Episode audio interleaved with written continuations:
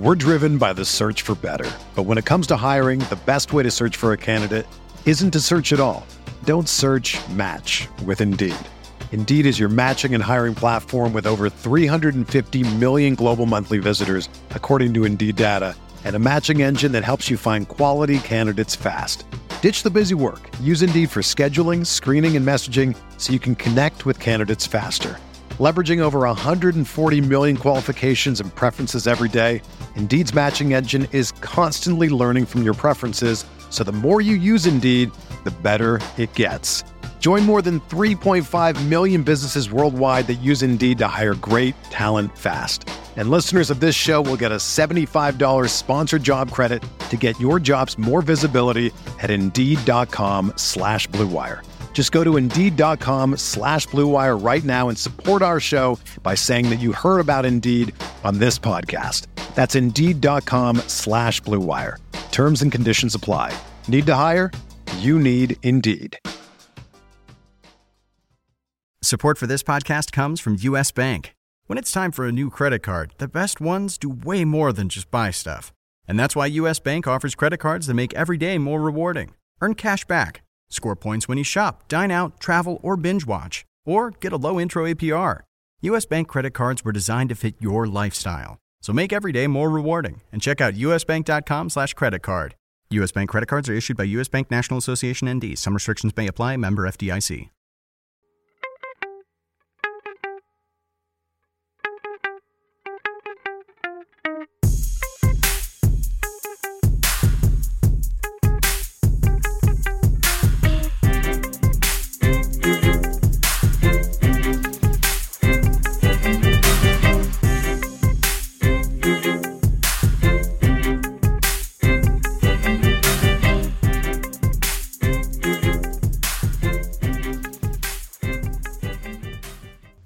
Everyone, welcome to the RotoWire DFS football podcast. We are now at week eight. I am Scott Jenstad, joined tonight by Vlad Sedler. Uh, if you could please rate or review the podcast, we would greatly appreciate that. Those ratings do mean a lot to the podcast. We would greatly appreciate that if you could take care of that uh, for us if you enjoy the podcast. Uh, also, uh, good news this week, we will not only be on the DFS feed on RotoWire, we'll actually be on the RotoWire Fantasy Football podcast too.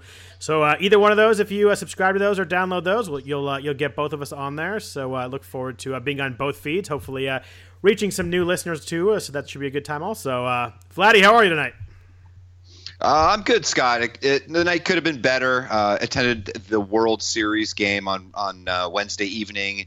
Uh, a buddy of mine called me up a few hours before the game. Obviously, it was an opportunity I couldn't pass up. Uh, I've been waiting for this for almost 30 years, and uh, you know, amazing game. Um, you know, Houston. We're going to take it to Houston, tied one to one. Um, but I think over the next couple days, it's time to to concentrate on the on the on the uh, the week eight slate. Yeah, you're you're dodging the World Series. That uh, takes a little bit of focus away, but uh, great game. It's too bad they uh, too bad they lost. But uh, looking back at Week Seven, uh, kind of a weird week for me. I had some really good hits on some players, but then the guys I was wrong on ended up with like zeros, literal zeros. I had Eric Decker in a bunch of places. He was terrible. I had CJ Anderson in a couple places. He was bad. So, uh, you know, I feel like uh, I'm not, uh, when, I, when I'm not hitting, I'm not missing by much, but the guys I'm missing on are really, really sticking it to me. Yeah, I mean, overall, I had a pretty solid week eight. Uh, I'm sorry, week seven. Yeah. And it really was just you know Decker and Demaryius Thomas sort of dragging me down, and, and I know that we talked about it. Um, you know, I, I, I wasn't fully on board with the Decker play. I almost feel like it was a little defensive on my end, just because he was so cheap. He was he was coming off his really his only good game. Uh, you know, D- Delanie Walker ended up being healthy and a big part of that offense, and uh, they just had so many pieces there. Uh, of course, you couldn't project for him to end up with a zero on just two targets, but that's sort of the way it went. Uh, you know, obviously Demaryius hurt as well, especially on the, the long 70 yard uh, play that was uh, uh held back. Uh, but the good good part about it was uh, really loading up on some of the offensive players on the teams that I liked, including Buffalo, not minding to to pair Tyrod Taylor with his running back uh, LeSean McCoy. I know a lot of times in the past sometimes that's considered not a not to be a very strong correlation. But when you have running back that catches passes like you have McCoy, and especially with Zeke Elliott with Prescott last week on that 71 yarder, I believe uh, that he took to the house, um, really has been working out. So uh, really sort of just depends on the situation, uh, who the corresponding running backs are. But I'm definitely not afraid to to go in that direction sometimes. Yeah, and we had some really good hits. We both we, we really liked Ezekiel Elliott. We liked Dak Prescott. We really liked Dez and Julio, and it looked a little sketchy for a while, but they both ended up scoring. So you know, Julio had some more yards, but uh, they both did get end up getting touchdowns later in the game. So there was a lot of good. I just uh, I just feel like the bad is really is really sticking it to me when I when I get something bad, and also the defenses. There's some defenses going off and kind of deciding tournaments. I mean, last week the Bears with two touchdowns against the Panthers, and it's weird. It's been it's been defenses that are super low percentage that are really vaulting, uh, especially the multi-entry guys. You know, guys that cycle a lot of defenses in. Um, those big defense when a defense scores 30 points, just amazing how much difference that makes. And you'll see all of those teams at the top of the leaderboards, and it's really hard to compete like that if you've only got a couple of teams. And uh, you know, but it really goes to to, to show that uh, you know we, we absolutely cannot be lazy and cannot ignore uh, you know, really looking through all of the potential options. Um, obviously, we can't predict where defensive touch, touchdowns are going to come from. You know, Ed, Eddie Goldman running back too, which is pretty uh, was pretty impressive last week. But uh, you know, it worked out for me with the with the Chargers. Honestly, I I, I liked the play. Uh, I was a little uh, scared going to it, um, but I honestly felt like it was a little lucky. But um, you know, we could sort sort of start to see certain de- defenses emerging, and not just be C's. I think New Orleans is is an example, and um, you know, really following those uh, th- those cornerbacks, Marshon Lattimore and, and Ken Crawley, are really helping piece things together and making New Orleans uh, sort of tough tough to play against for opposing offenses. You must be uh, you must be fired up that OJ got out of jail with your Eddie Goldman call because his name's Eddie Jackson. Oh, did I say Eddie Goldman? Oh, sorry. Okay, he's he's you're, he, you're so okay. you're so LA. Yeah, that's right. It's because uh, I grew up with an Eddie Goldman. So there you go. Um, so looking forward to uh, looking forward to week eight. Um, kind of an interesting slate. You know, we've got uh, we have less teams than usual. We have six teams that are on bye: the Cardinals, Packers, Jags, Rams, Giants, and Titans are all on bye this week. And then we have a Thursday game, as we always do, and a Monday game are on the main slate. The Dolphins, Ravens, bad game, and Broncos, Chiefs, good game. But we also have a London game that's not in the slate because it starts early in the morning. It's the Vikings and Browns. So we're really down to only 10 games on the main slate, which, um, you know, really makes you kind of dig in. You've got to, you've got to nail some plays. With the lower games, there will be some higher percentages than normal with not as many plays to spread it out. So um, you really have to, you really have to nail the, the guys who go off, and it's a, it makes for an interesting slate. Absolutely does, and uh, you know, already overlooking the slate, there are a couple of games where there just aren't going to be a lot of targets that I'm interested in. Uh, Seattle and Houston is is one of those examples. Uh, you know, same thing with uh, you know perhaps Chicago side of the ball that I want to uh, avoid altogether with their offense. Uh, and so you'll see a lot of these guys, like you just mentioned, um, a lot higher percentage. But you know, all, all the, a lot of the big boys are, are all still on the st- slate. You, have got Le- Le'Veon Bell playing in the Sunday game. Um, you know, Zeke obviously is not suspended yet. Um, you know, as as that uh, continues to unfold, and uh, a, a, lot of the main guys are are in are in this one. Cool. Well, let's uh, let's jump into it. You mentioned that uh, that Bears Saints game. It's uh, the first 10 a.m. game that we'll talk about.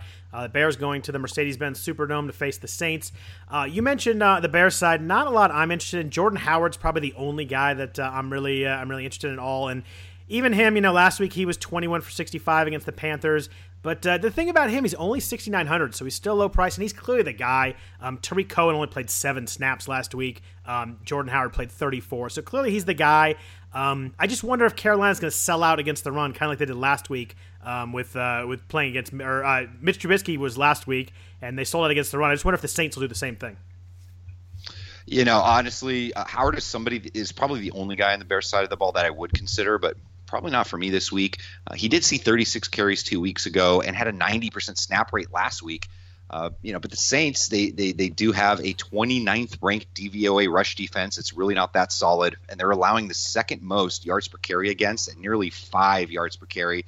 Um, I really don't see how the Saints don't get off to a big lead in this one. Um, not necessarily expecting for uh, to see Howard get 20 plus carries. Uh, you know, so for me, honestly, um, you know, it, it's really a reason why probably I like New Orleans defense to be honest, uh, especially since they'll likely be forcing Trubisky into making a lot of mistakes when they're in catch-up mode.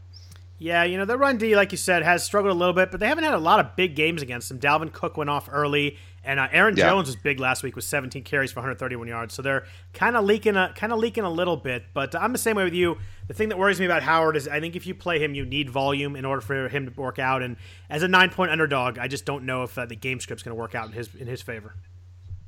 Honestly, I, I could see the Bears maybe putting up three points. I mean, when you've got uh, you know Tanner Gentry and, and Trey McBride the third on the you know uh, over there on the perimeter. I just don't see how they make things happen. Zach Miller, I don't think has a game over 40, maybe 50 yards this year. Honestly, they should you know line up uh, uh, Tarik Cohen as a receiver uh, more often. You know, he, he's somebody that honestly was was not used as much as he should have been last week. I think he's he's one of their most talented guys and needs to be used. But I digress. I think we've already talked too much about the Bears today. So what about the Saints? You know, we we always uh, we always perk up a little bit when the Saints are at home. Drew Brees at home over the years has been historically a really good play. Uh, the over under this game is 48, so they're expecting a lot of points. You know, that's what happens when the Saints are at home. Uh, you know, we see a lot of uh, high scoring games in the Superdome. Um, the Bears' pass D's been pretty good though, 196 yards per game, only 6.3 YPA against. Uh, they smoked Cam Newton last week. We talked about the two uh, interception or interception, a fumble for a touchdown, but he only had 211 yards on 34 attempts, and that was with a pretty good game script for Cam too. Uh, they were down in that game; they were thrown a lot in the second half. Uh, there's only uh, you know. Matt Ryan had 321 yards against them week one, kind of the only guy that's gone off. Aaron Rodgers, is the only guy to have multiple touchdowns against them. Uh, the Bears' pass has been surprisingly effective. Yeah, and the other thing is, uh, you know, Drew Brees and the Saints' offense in general, they're a little bit down in pace this year. Uh, they're really relying heavily on their run, their running back combo of Ingram and Kamara. Uh, and although it's a, obviously Brees has only played two of his six games at home, he and I don't even know if this really matters, but he's averaging slightly more fantasy points on the road. I know usually, uh, you know, in, in, previous seasons there's a really big uh, split difference there with him performing much better at home. But for me, um, I don't even know if I would use Brees for cash in this game, um, simply because I think the upside is somewhat limited because of the possibility of a blowout. Um, and then with Michael Thomas, I mean, he did bounce back with a seven for 82 line on 11 targets last week, and usually a fairly solid cash game play. Always a nice pairing with Brees, uh, but you know, it's you know that like you mentioned, this Bears defense they've they've only allowed one wide receiver to top 100 yards this year, and that was Antonio Brown back in Week Three. Yeah, they also haven't given up a touchdown to a wide receiver since Week Four, so they've been. Uh, they've been balling pretty well. But you mentioned the, the running backs on the Saints, and you know obviously Mark Ingram has made a, a big step up now that Adrian Peters is not in town. He has 47 carries combined the last two weeks, over 100 yards in each week. The only thing that gives, makes, gives me a little bit of trepidation on Ingram is that how much he splits snaps with uh, Alvin Kamara. He had 42 snaps to 37 for Kamara last week. And Kamara looks good. He passes the eye test. Still worries me how much they split time, even though Ingram's really been getting the ball a lot the last couple weeks. Exactly, and it's not like we're talking week six here, where Ingram was uh, was six thousand. I mean, the right. price is definitely soar- soaring a little bit. He's up to seventy two hundred. I mean, if he was, if there was no Kamara on this team, I mean, Ingram would be a nine thousand dollar receiver on FanDuel by this point. But uh, you know, still solid in the games, uh, producing now, like you mentioned, back to back hundred plus uh, yard games, twenty plus carries in both, despite Kamara still getting his piece. And to me, the most important part is he's also uh, is involved in the passing game. So he's seen at least five targets in five of six games this year. And to me, honestly, I think game script should really flow in, in their favor. And uh, you know, Ingram is one of my top receivers, uh, my top running backs this week. What about uh, what about Kamara? You know, if the game gets a little bit out of hand, they get a big lead. Kamara could get a lot of work in the second half. Um, he ha- he himself has 21 targets the last three weeks too. I mean, he's heavily involved in the passing game. He has uh, nine catches, uh, 19 catches the last three weeks, nine the last two weeks. He had that 10 catch week. Um, what do you do with Kamara? Is he someone that uh, you're interested in at 6,400? Yeah, I mean, over the last four weeks, Kamara has produced at least a double, you know, low, at least uh, ten fantasy Fanduel points per game. Um, you know, he's just not seeing as as much with the with the rush attempts. Only right. has one game with uh, with with ten or so. Um, but yeah, the targets are nice, but for me, really, he's more of a PPR play. I think that he's a little too priced up. Um, I don't necessarily see um, large, you know, big play potential. And, and what it really comes down to me is this week there are a lot of running backs that I'm more interested in that are really dirt cheap and close to minimum salary um, that I would most more likely go in that direction. Nice. I look forward to hearing about those. Um, so the yeah. Saints, the Saints D's 4800, kind of the formula we like. Home game favorite. uh, facing a rookie quarterback. They have nine sacks, and they had nine sacks in the prior two weeks and only had one last week. But the Panthers had four sacks against Trubisky last week, even though he dropped back so few times. He only had four completions. They still had four sacks. I just wonder what has what happens if Trubisky has to come from behind in that building that's really loud. I just I see a couple mistakes for Trubisky. The Saints at 4,800 are definitely an interesting play to me. Absolutely, uh, you know, a top two, top three play. Right. Uh, I think they'll you'll, you'll, probably see some people split there with the Bengals, um, you know, at home against Indianapolis. Uh, so they're they're both at the same price this week. So I think we'll see it a little split, and uh, it'll be interesting to see how the projections uh, and the ownership plays out this week. Moving on to a team that's been frustrating, we have the Falcons uh, headed to the Jets. Falcons are favored by five, over under 46 and a half. Um, you know, I think everybody in the in the DFS world, everybody in the fantasy football world, expected a big shootout in Atlanta uh, or the, in New England with the Atlanta New England Sunday night game. Didn't happen. Um, you look at Matt Ryan. You know, I think he's getting hurt by shaky play calling. There's no doubt that Steve Sarkisian is, uh, you know, messing up that offense a little bit. But I thought Ryan also didn't play well. He missed a bunch of passes. He missed missed Mohamed Sanu three or four times. He was the first quarterback to go under 300 yards against New England. Um, so what do you do with Ryan this week? He's 8100, going to the Jets. Uh, someone that you're interested in or no? It, probably for me more of a GPP play. I mean, I'm seeing the same thing you are with Matt Ryan. I don't think it's all Sarkisian's fault. Um, you know, we expected a little bit regre- a little bit of regression, but this is just sort of on another level. That offense really has just been incredibly stagnant. Um, you know, for me at least, uh, I, I, liked that we saw them make a concerted effort to target Julio Jones in the red zone last week. Uh, he did see four targets there in the red zone against the Patriots after seeing just one red zone look uh, up until that point uh, in the season. So um, I do like Julio in this one. Uh, pro- not my top receiver, but you know the Jets are probably going to lock Morris Claiborne on Julio. Uh, he's a good defender, not someone I'm particularly you know really worried about. Um, and then, you know, it's also worth noting the Jets are tied for the most receiving touchdowns allowed with 15. So, uh, you know, Julio's definitely in consideration there, and I think you could potentially use him for cash because I think he will uh, will be targeted. And I don't necessarily think Atlanta's going to run away with this game and destroy the, the Jets on the road. Yeah, it sure felt from watching that game that the Falcons were going to do everything they could to get Julio a touchdown in the second half. There, they were they were really forcing the ball to him. He had the 13 targets. The guy who intrigues me here is actually Devonta Freeman. Uh, he had only he only has 21 carries total the last two weeks. He's kind of cooled after a hot start where he scored the first three or four weeks. He ran really well last week. He had 72 yards in his 12 uh, 12 carries. Looked good, but you know they got behind. They were down whatever it was 20 nothing at halftime to the Patriots. I wonder if maybe that uh, they they sit down this weekend and try and establish Devonta Freeman again this week. I mean, sure, that would be nice. Uh, like you mentioned, two mediocre outings in a row after getting into the end zone in, in four straight games. Uh, of course, one of those games was uh, you know last week against the Patriots, and they were down early, and the other one was against the Dolphins run D. Uh, these last two mediocre outings, and so um, I do like the, the, spot here against the Jets. I think they're a little bit overrated for their 22nd uh, ranked run defense. Um, I just don't know if I love them in com- in comparison to others in the p- price range.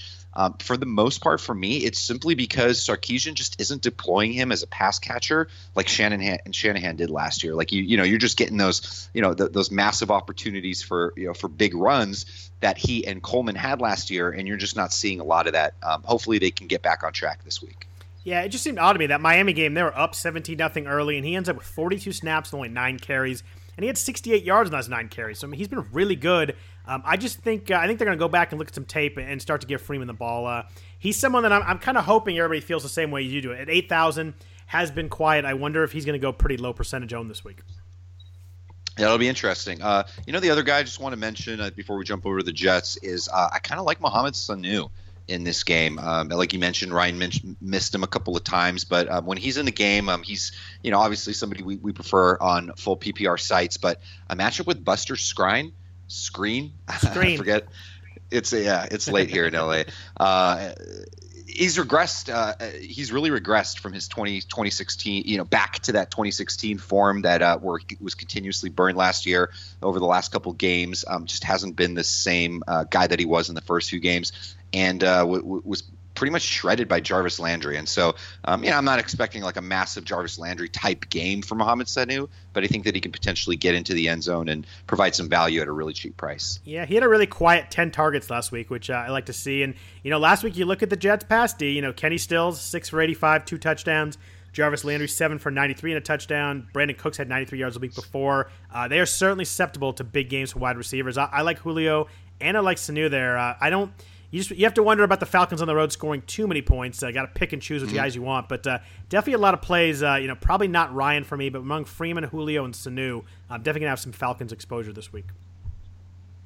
Yeah, and then on the Jets side of the ball, like I don't know if I can necessarily invest any in, in any of these running backs. Uh, you know, I do like Bilal Powell uh, as a runner, uh, more so probably for tournaments. I think if anything on the Jets side, uh, I probably would be interested in, in running with uh, with some GPP combos with McCown and and Kearse.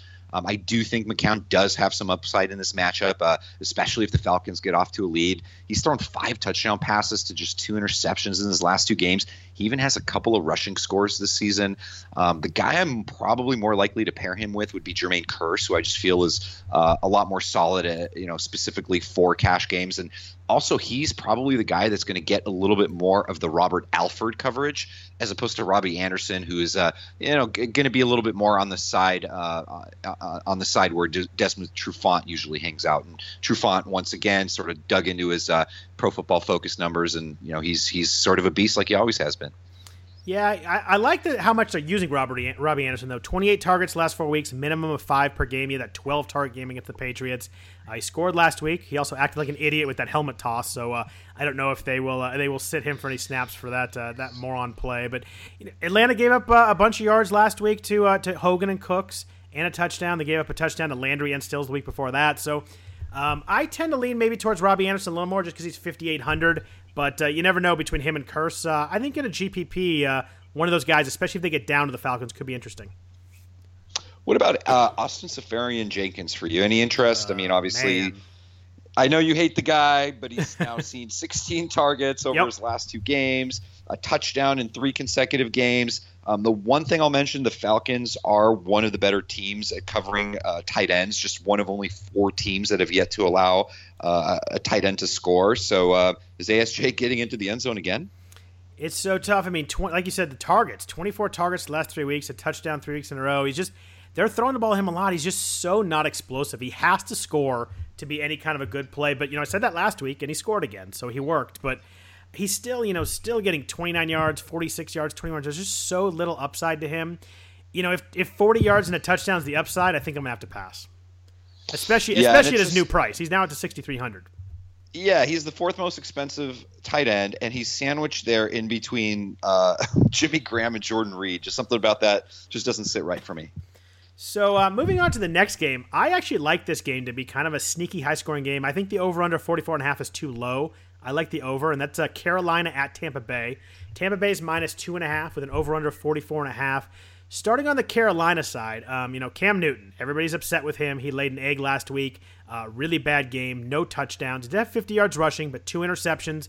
Um, had the had the pitch that turned into a fumble that was pretty ugly too. So he had those two great games when we thought he was done. Then he has back to back rough weeks, but anytime you go against Tampa Bay defense, a great matchup. They're allowing almost 300 yards per game, over 8 uh, 8.0 YPA allowed per game. Their defense is ranked 32nd in uh, pass defense DVOA. They've given up 265 plus yards in every game, 11, 11 passing touchdowns. I kind of like Cam Newton to bounce back this week. Uh, am I going to regret saying that out loud? I don't know. It's the. I mean, it's the that it's that matchup. It's like I, forget the phrase. Uh, I get, you know what I mean? Rocking a hard place or something against a wall. It's like you know the, this quarterback who is just you know been absolutely horrendous going up against the worst pass defense that there is. And so, um, you know, who knows? I mean, you know, he he's limited in, in, practice on Wednesday. Obviously, it's just the same, you know, the stuff that he's been dealing with. But uh, you know, ten interceptions through seven games, um, just sort of not the same guy. I've done a good job at uh, of, of, having the discipline to avoid Cam Newton uh, in DFS for the most part this week. Uh, I think I did catch him on his one good game. Uh, but I do think I'm willing to explore the possibility this Sunday. Uh, I think I could be could be teased into it. Um, but I do think it should be a close one. Um, and and you know, only the Colts and the Patriots are up there in terms of how bad secondaries are and those that have been shredded. Um, and the other thing is, and you know me, you know I love my uh, uh, really digging into these wide receiver cornerback matchups. Uh, you know, Funchess and Benjamin against Brent Grimes and Vernon Hargreaves. It's like six five dude, six four dude against two five ten dudes. Uh, yeah. So I don't know, man. I, I kind of like this. I kind of like the way that this could, could turn out. Yeah, I think there's other quarterbacks I like more than Cam, but I will be going with some of the receivers this week on the Panthers. Uh, you mentioned Kelvin Benjamin. He's only 6,600. Uh, he only has one touchdown last four weeks, so he's averaging about 80 yards per game. So quietly been really good, but it's kind of been quiet because he hasn't scored the touchdowns. He's well priced this week. 25 targets the last three weeks, at least six in each game. I mean, Tampa Bay gave up four to one for 107 to Deonte Thompson last week of all people, uh, the Bills' uh, yeah. wide receiver. Um, they give 200 yards to uh, Fitz and John Brown combined the week before that, two touchdowns. I think Benjamin and Funchess. Funchess is 6,500. Uh, I like Benjamin more. They're the same price. Uh, Funchess not quite as explosive, but he's a good floor guy. I think I like Funchess more in cash games, Benjamin more in GPPs, but uh, definitely going to have some Panthers wide receivers this week. Yeah, and I understand that uh, you know these receivers they don't aren't they aren't, aren't aren't always just sticking to their one side, and they do see coverage uh, from you know from from opposite corners. Uh, but honestly, I, I prefer Kelvin Benjamin simply because I think he's going to uh, uh, run a lot of routes against uh, against Vernon Hargreaves. And Hargreaves is bad, man. I mean, he's he's ranked among the five worst corners in yards per route covered. Um, and and Brent Grimes really is is faster. He's far superior. Um, I think he's going to see a lot more of Funchess, and just f- simply for that reason, as elementary as it may sound, uh, Kelvin Benjamin for me if I had to choose. So we have uh, we have Christian McCaffrey at 6,300, and he's uh, he's taking a little bit of heat in the real football world because he has not done a lot in terms of running the ball. But we're, we're talking FanDuel, we're talking fantasy football. Um, he has 30 targets the last three weeks at running back. I mean, that has to be worth something. He has two touchdowns in the last three weeks. He had 10 catches two weeks ago, seven last week. Um, in a PPR, in a PPR league or even half PPR, um, McCaffrey just racks up the points, even though he has not been super effective. Yeah, I mean, uh, speaking of ineffectiveness, uh, he only has 45 attempts running rushing attempts on the year, and he's averaging a measly 2.5 yards per carry. Uh, but as you mentioned, he's doing his damage in the PPR game. He is on pace for over 100 receptions at this point. So, uh, and, and, it's really kind of funny because Cam, you know, everyone going into the season, oh, it's not going to work with McCaffrey. It's you know he loves to just you know you know check the deep ball, and um, I mean McCaffrey is bailing him out a lot. I mean, you know, Cam's looking for him, and and McCaffrey's there and just kind of does his thing. Um, you know, it, it, just you know doesn't have a lot of touchdowns, just you know two total on the year. Uh, one of them was just like a you know a quick one yarder a, quick, a couple of weeks ago, so hasn't really put up that massive game yet. Um, we're to see it at some point, and it absolutely could be this week. Um, I would still probably. Um, just based on price and some of the other options here, if I'm if I'm getting somebody from this offense, it's probably going to be Benjamin.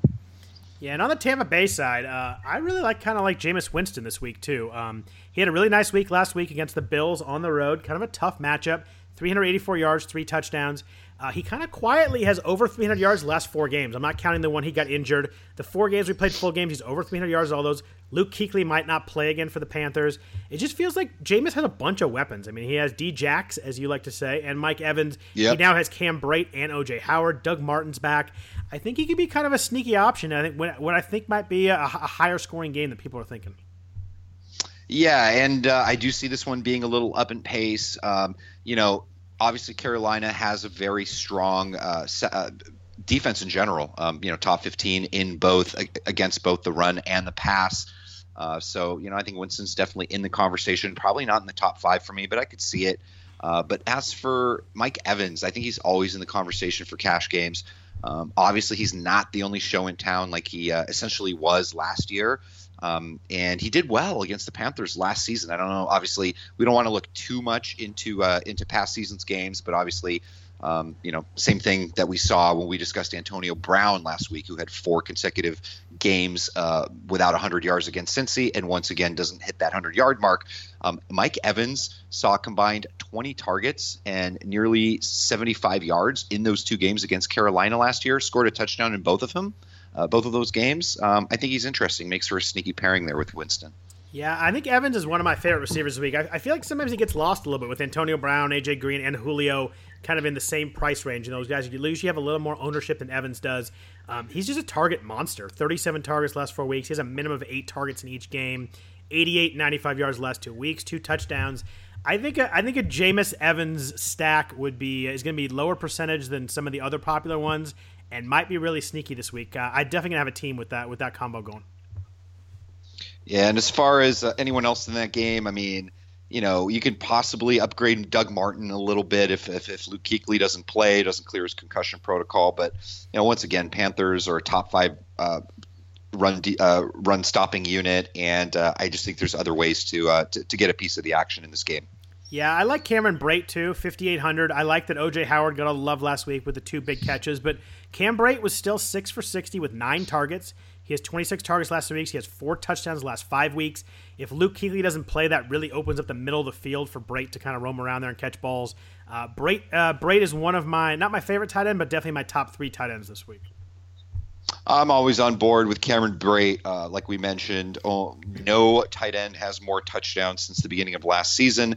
Uh, for depending on how you construct, it might be a little difficult to get Rob Gronkowski in. You're going to see a lot of love for uh, you know cash game beast Zach Ertz, um, likely even higher than Gronkowski this week in terms of ownership percentage. But Cam Cam Brate provides you with a nice little discount at 5,800 uh, when you're looking in that range of all these options. Like even though Jordan Reed scored two touchdowns touchdowns last week. I mean, are you really going to consider guys like Croft and Jared Cook, uh, you know, over a guy like Brate at 5,800? Before we move on to the next game, real quick, a uh, note from our sponsor, FanDuel. Uh, fantasy football fans, football is back. We are in mid-season form at the moment, which means FanDuel is back. FanDuel is fantasy football for everyday fans. New contests starting every week. No busted seasons when you play with FanDuel. Something for everyone. Lots of contests to choose from, different kinds of contests to play in, GPPs, cash games, 50 50s, starting at all $1. Just pick a contest, choose your team, and watch your score in real time. There's nothing more fun than flipping on the TV on Sunday morning, getting to root for all your players. You get the get the red zone channel going, uh, root for all the guys you have in FanDuel. There have been over two and a half million players who've won a cash prize playing on FanDuel. To take advantage of our special offer for new users, sign up today at fanduel.com slash RW. You'll get a free six-month RotoWire subscription plus a free entry into the NFL Sunday Million, which offers more than one million in cash prizes, all with your first deposit on FanDuel. Just visit fanduel.com slash RW, Void where prohibited. For some reason, we always have the 49ers after the FanDuel read. Uh, my 49ers at 0 7 now finally uh, finally got blown out. They're going to Philadelphia, who's probably the best team in the NFC right now. They're six and one. Uh, I think this game could get out of hand quick. The Eagles are favored by 12 and a half, over under a 47 and a half. Uh, most of those probably Eagles points. Is there anybody on the 49ers side that you're looking at? 49ers side. Uh, I'm sorry, man. I, I got sidetracked, and, and I don't want to sidetrack the pod, but you ever have those friends that have been asking you for fantasy advice for like 15 years, and they kind of ask the same kind of questions that they've asked a few years ago and still haven't figured it out? This guy, my buddy, he's got Russell Wilson and Deshaun Watson, so doesn't need really both quarterbacks. He's asked me a whole bunch of trade questions, and I said, "Yeah, sounds good." Now he asks, "Would you trade Deshaun Watson and Fuller for Mike Evans?" I'm like, I almost don't want to answer. I'm like, come on, man. yeah, I, uh, I, I think you just uh, you just don't answer, uh, or tell him not to play in trade leagues.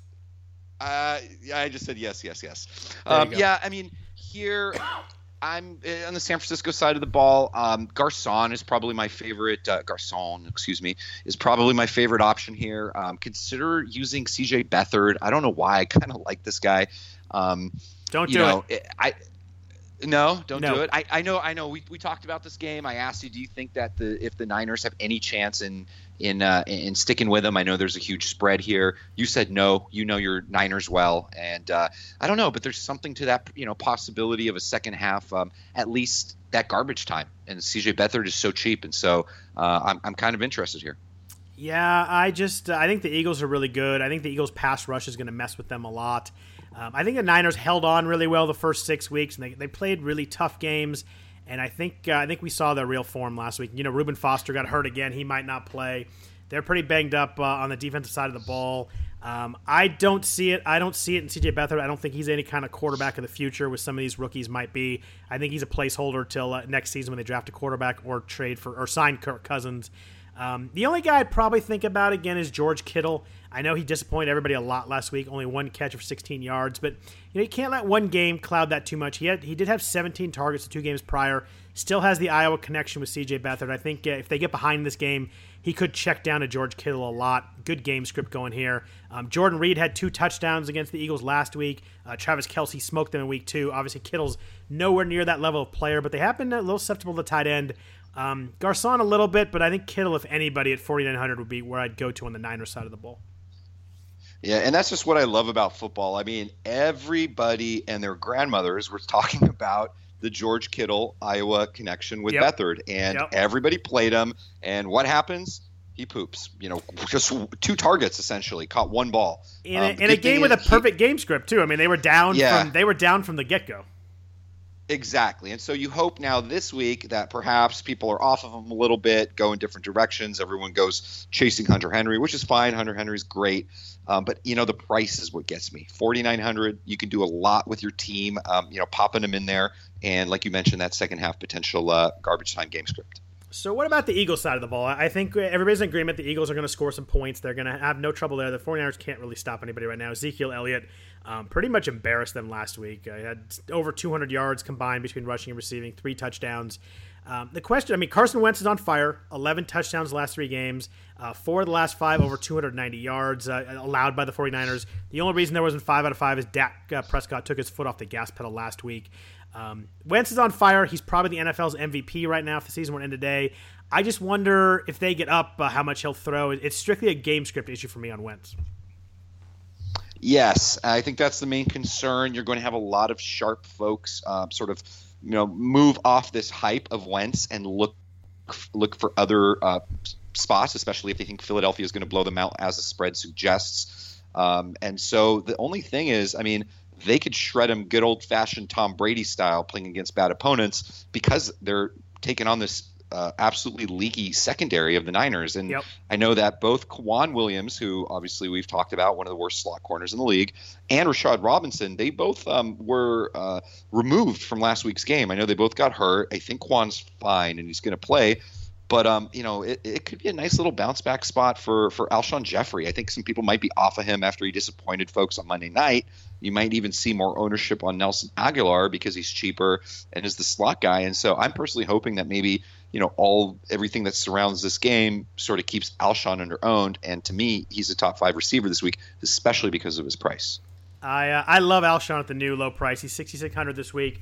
Like you said, disappointment last week, and not only disappointment, but in a prime time game when everybody was uh, everybody's watching, everybody was talking about it being a big Alshon Jeffery week. A lot of people like Jeffery this week. He did have six targets. The Niners are ve- vulnerable to big wide receivers. He's 6'3", 215. Um, I just the only my only problem is the game script. I don't think they'll be throwing in the fourth quarter, but I think Jeffery hits a couple big plays. I think that Philly's going to make sure to get him a couple big plays. Uh, they need to get him going in order, to, in, in order to really. Um, they're six and one. In order to really click with everybody, they need to get Jeffery going a little bit too. I think they're going to force the ball a little bit to him this week. Uh, Nelson Agholor, you mentioned also six thousand. He scored three straight weeks, seventeen targets the last three weeks. Really super active. He's averaging sixty-five yards and a touchdown the last three games, so really solid. Um, you know, it just comes down to game script. You can't play both of them because you know they can't. They're not going to throw that much, but uh, you got to you got to get the guys that score the first three quarters. And, and that's the thing. I mean, there are just so many. This is such a great offense. So many interesting pieces. I mean, you've got a guy like Zach Ertz priced up there almost at Gronkowski level, and honestly deserves it. I mean, the guy Dude does not have a game. Beast. Dude, he doesn't. Ha- he does not have a game under ten Fanduel points this year. Even in that game against Carolina uh, two weeks ago, when he just had 18 receiving yards, he still managed to find the end zone twice Yep. just absolute stud. Um, what about the running backs? Uh, because to me, actually, both Blunt and Smallwood are interesting. I'm actually a big uh, Wendell Smallwood fan. Um, I think we might see some love for uh, LeGarrette Blunt this week, just simply based on uh, the implied game flow, the fact that the Niners have a 25th ranked rush, you know, DVO, DVOA defense, um, and they're also allowing the fourth most rushing yards to date. Um, I do think that the Niners unit's a lot stronger with Reuben Foster back. Um, I think he might be okay to play. I'm not sure. I know he bruised his ribs last week, you mentioned earlier. Nevertheless, I think Blunt has beastly potential, and even though he's been was really inefficient in his last couple games, he was f- facing a couple of tough defenses there in the Panthers and the Redskins. Yeah, I think I'm a little more interested in Smallwood this week. Uh, he came back uh, last week, played 24 snaps. I thought uh, LeGarrette looked kind of slow last week. You know, he, he always has those games where he looks slow and then he looks good the next week. But I thought he did not look good uh, on Monday night. Reuben Foster is questionable with that with those ribs. Um, I think Smallwood's a sneaky GPP guy. He's only 5,500. He can really help you get other guys in. Um, I think Smallwood hits a big play at some point during this game. Oh well, shoot! If he's hitting a big play, I'm going to play him. No, he's he's just sort. I mean, I'm being honest. Like he's he's sort of in that James White, Tevin Coleman mold. Yep. And he's uh, you know, eh, eh, by the way, the Niners. in terms of how they do against pass catching running backs this year, they've allowed the most receptions, the most receiving yards, the most essentially uh, everything. I mean, this is the spot to play a guy like Wendell Smallwood. Yeah, I think uh, 5,500. I think I'd be interested to see what his percentage is. I think that uh, people are going to want to have Eagles against this Niners defense. I just wonder if uh, you got to think more people go to Blunt though, right? Yes, more people go to Blunt. People aren't going to want to get you know this guy, especially with other guys that we'll talk about later, um, sort of in that price range. But so I guess my only question to you, who I consider the uh, a little bit of a wiser uh, football mind, if this game does turn into a blowout, do they still use Wendell Smallwood in the fourth quarter? Um, I think they do. I think that he's coming back. They're going to want to get him kind of in the flow. Um, I think that if they're up, uh, you know, if they're up 30, probably not, but if they're up uh, 17, I think you'll see a lot of Smallwood in the second half. Um, I just wonder how much they use Blunt. I mean, they, they kind of the, usage on Blunt is really all over the place. Some games they feed him, some games he doesn't play very much at all. So I think that's the one the one wrench in this plan. But I think I think Smallwood plays a lot unless it's like a thirty five nothing kind of kind of thing. Perfect. So I think we're on the same page. Um, it, uh, I think we both like Smallwood and Alshon in this game. What about the Philly defense? They're priced way up at 5,400. They had four sacks last week against the Redskins. The Niners gave up five sacks last week in the game against the Cowboys. Also fumbled three times. Uh, kind of one of those uh, the formulas we talk about. You know, big uh, big favorite home game, rookie quarterback making his second start. Got to think you know Beathard if he has to throw the ball is going to make some mistakes.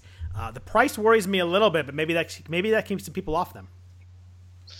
It will throw some people off, um, but and obviously they're going to be lower um, owned because of it. But to me, I think there are just way too many good options that can be had for cheaper, and you can use that six to eight hundred salary difference uh, to put in towards a position player.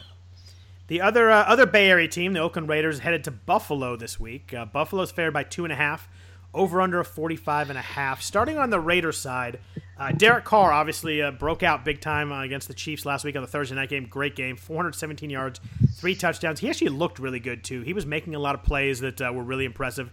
The thing that concerns me with Carr is he hasn't topped 275 yards in any other week. Uh, but the Bills' past he's been smoked the last two weeks. They started well, but Andy Dalton got him for 328, then Jameis got him for 384 and three touchdowns. Um, I don't think I'm playing Carr this week at 7,800. I'm going on the road to a, to an East Coast game. Uh, what do you say on Carr? Uh, yeah, this is one of those. Uh, for me personally, I'm not using Carr this week, uh, especially against Buffalo. Even though they've um, have been shredded, like you mentioned, the last couple weeks, um, they're still the 11th ranked pass defense so far on the season. And just look at their touchdowns to interception ratio: uh, five touchdowns allowed to and nine interceptions. So I don't know. This is uh, not necessarily a spot that I'm looking at, uh, Mr. Carr. If I'm going for a receiver, um, you know, call me nuts, but uh, probably going to go back to the Crabtree well. I'm a big, you know, me. I'm a big Amari Cooper truther. Um, I did not play last week, including Thursday slate, so I did not get any of that love. Um, although I did have a late swap where I actually sw- switched Crabtree to Cooper, and that worked out. Um, but that's a whole other story. Um, Nineteen targets. A beast. That's a beast. Do you have a preference between these two? Um, I think I think I'm on with on Crabtree too. Just kind of under the radar after the Monster Cooper game.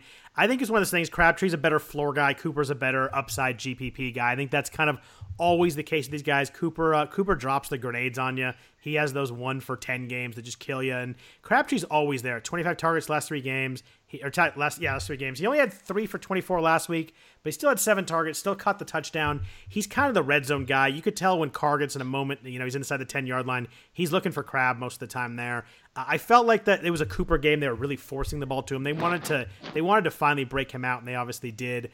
Um, what about the running backs on the Raiders? Marshawn Lynch is out. He's suspended this week for going crazy and running off the bench and pushing the ref. Uh, we have DeAndre Washington and Jalen Richard, 5,700, 5,300 respectively. Uh, any interest in either guy?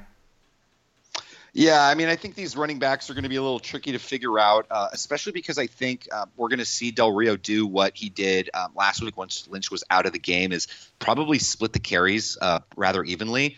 Uh, in this game, Rich Richard is 600k cheaper.